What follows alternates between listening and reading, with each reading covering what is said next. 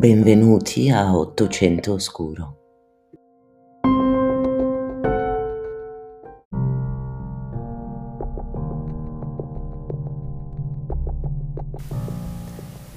Tra il 1873 e il 1875 i giornali toscani dovettero occuparsi a più riprese di avvenimenti strani e terribili che funestavano il piccolo borgo di Incisa Valdarno, vicino a Firenze si trattava di bambini fra i 3 e i 9 anni, figli degli abitanti del luogo, che persi di vista dai genitori nel bel mezzo del paese, scomparvero all'improvviso senza lasciare traccia. Il primo caso avvenne il 18 marzo del 73, vigilia di San Giuseppe, quando in pieno giorno, e precisamente verso le 11 del mattino, scomparve Luigi Bonechi, figlio del muratore Anacleto e della moglie Assunta. Aveva solo tre anni e mezzo e la sua sparizione risultò subito strana perché la madre lo aveva lasciato appena un quarto d'ora prima a giocare poco distante. Le ricerche, continuate per lungo tempo dai poveri genitori, aiutati da altre persone del paese, vennero condotte sia a Incisa sia nei dintorni, e specialmente lungo le rive dell'Arno. Il fiume scorreva infatti rasente alla borgata, largo, profondo, ricco di acque, specialmente nella stagione dello scioglimento delle nevi e delle piogge. Questo fattore indusse il sospetto che il piccolo Luigi avesse trovato la morte nelle, la- nelle acque allora alte del fiume. Due anni dopo, il 2 febbraio del 75, i coniugi degli innocenti persero di vista il loro bambino Arturo, di poco meno di quattro anni. Stessa preoccupazione dei due anni prima, stesse ricerche, stesso risultato nessuna traccia. Arrivò l'estate di quello stesso anno e altri due bambini sparirono. Erano un po' più grandicelli, ma non di molto. Il 21 agosto, nelle calde ore intorno al mezzogiorno, mentre i paesani restavano chiusi al fresco delle loro case in cerca di un po' di riposo, sparì il figlio di Fortunato Paladini e di Maddalena Davitti. Aveva nove anni. Di lui fu soltanto trovato il cappellino di paglia sotto un voltone di una delle vie principali, quella che dal mezzo del paese conduce alla piazza del mercato e da questa all'Arno. Ma il fiume, in quella stagione, era quasi all'asciutto. I gorghi poco profondi, le rive scoperte. Dove poteva essersi perso un ragazzino che in quel paese era nato e cresciuto? L'inutilità delle ricerche fatte nell'Arno la circostanza che le acque erano troppo basse e il senso di impotenza riempirono di costernazione i suoi genitori e il paese intero. Il giorno successivo successe però un evento che sconvolse tutti quanti. Mentre tutti cercavano il ragazzino, ne scomparve un altro. Si tratta di Angelo Martelli, che aveva sette anni. L'ipotesi di annegamento era ormai scartata e iniziarono a diffondersi le voci più strampalate, dicerie vaghe e misteriose di animali voraci, di rapimenti da parte di fantomatici zingari o venditori di bambini, un déjà vu anche dei nostri giorni. Questi sospetti si avvaloravano con la voce che iniziava a serpeggiare riguardo al fatto che ultimamente fossero stati visti stranieri dalla grande barba, dall'occhio truce, che vagavano tra i boschi vicini, che entravano furtivamente in paese e furtivamente ne uscivano con grossi fardelli sotto il braccio. Ma chi metteva in giro queste dicerie? A quanto pare si trattava del Carlino, il carradore del paese, era un ragazzo un po' strano, un po' solitario. Tutti lo definivano sicuramente poco intelligente. Carlino era un nomignolo che usavano per un nome molto più altisonante, Callisto Grandi, che però era un nome che non si addiceva molto alla sua figura, essendo lui piuttosto piccolo di statura. Callisto era orfano dei genitori, abbandonato alla nascita insieme al fratello e cresciuto in solitudine, probabilmente anche per alcune deformazioni che aveva il suo corpo.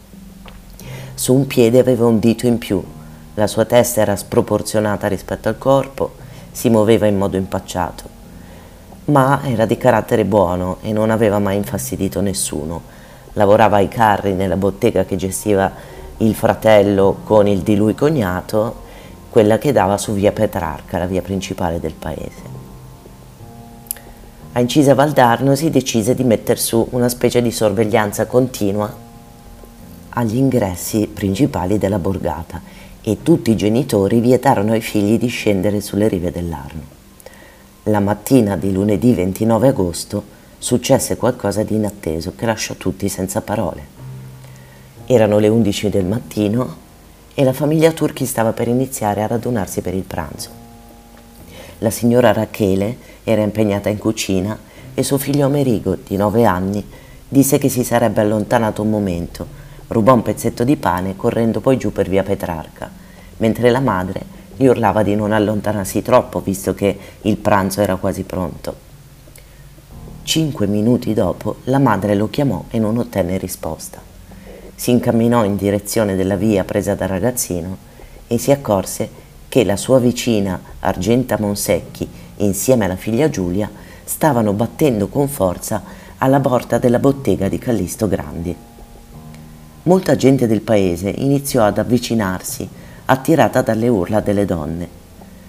Giulia, la figlia di Argenta, che aveva 14 anni, aveva chiamato sua madre perché passando lì davanti aveva sentito la voce di un bambino che gridava «Oh Dio, il mio naso, mi ammazzi!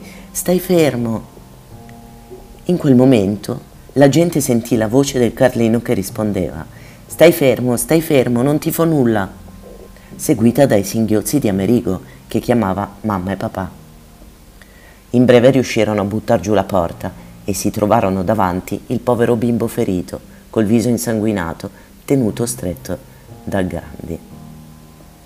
Lui tentò di spiegare che c'era stato un incidente, che una ruota gli era caduta addosso al bambino ma fu subito smentito dal bambino stesso, che spiegò di essere stato invitato a entrare per divertirsi con altri bambini, per giocare a nascondino o, come si diceva all'incisa, del piatta cucù.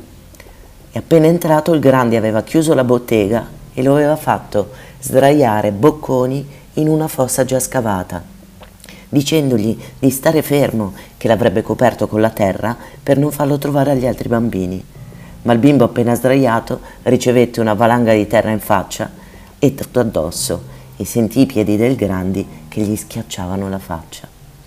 In qualche modo era riuscito a divincolarsi, ma venne afferrato per il collo e poi per fortuna erano arrivati i soccorsi. I paesani capirono tutto e iniziarono a guardarsi intorno. A poca distanza della buca recente, sotto un lieve strato di terra, iniziavano a venire alla luce i primi avanzi dei fanciulli smarriti. Dovettero intervenire i carabinieri per evitare il linciaggio. Pare comunque che Callisto Grandi rimase sempre calmo e posato, non ebbe reazioni e anzi confessò subito tutto. La storia triste che raccontò di sé e della sua vita, fatta di abbandoni e di scherno continuo, certamente non colpì o intenerì nessuno sebbene per un certo periodo si interessò a lui perfino Cesare Lombroso, ma in qualche modo tende a far escludere moventi legati a qualche pulsione sessuale pedofila. A quanto pare Callisto veniva sfottuto e motteggiato quotidianamente da tutti, inclusi i ragazzini, che gli facevano scherzi e dispetti e lo facevano sentire sempre più solo, sempre più diverso, sempre più escluso. Decise di vendicarsi e di prendersela coi più indifesi, forse perché con un adulto sarebbe durato lui ben poco. Aveva invece rispetto per le forze dell'ordine. Non oppose alcuna resistenza ai carabinieri, che anzi accolse amichevolmente, pare ridendo e quasi allegramente.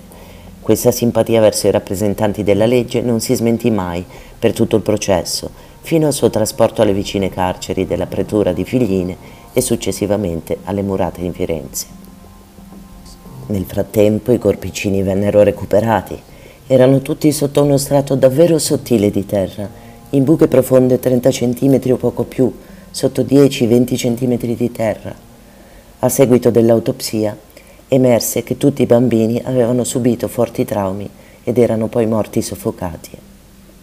Il Grandi andò al pubblico dibattimento il 18 dicembre del 76, motivando i suoi gesti con queste parole. Mi canzonavano, mi prendevano a burla, mi dileggiavano, mi dicevano pelato, ventundito, perché ho un piede con sei dita, e mi dicevano guercio, enano, e mi facevano il capo grosso e quando venivano in bottega mi facevano sempre qualche birichinata. Un altro venne nella mia bottega il giorno della vigilia di San Giuseppe. Mi fece la birichinata di versarmi tre libbre di tinta. Gli detti una palata, lo ammazzai e lo seppellii in bottega, nello sterrato. A fare la buca ci mettevo presto, perché era terra morbida. Un altro mi caccò nel carbone, lo uccisi e lo seppellii nella buca, voltato in su, con la faccia, e nella bocca gli pigiai la terra, e coprii tutto il corpo di terra, e sopra ci misi la segatura. Uno mi tinse il viso col pennello, e stetti col viso tinto per tre giorni, perché era tinta ad olio.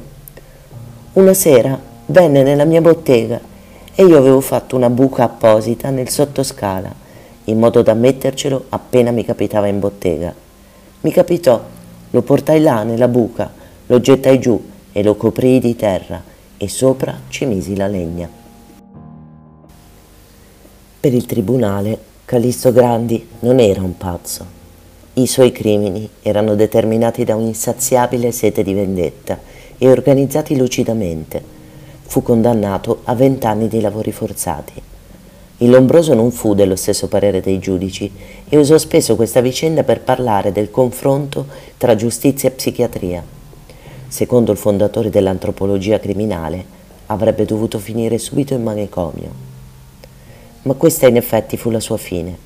Uscito dal carcere, Chiese ospitalità a Montedomini, un rifugio per i derelitti, ma non vi venne accettato e quindi morì al manicomio di San Salvi nel 1911.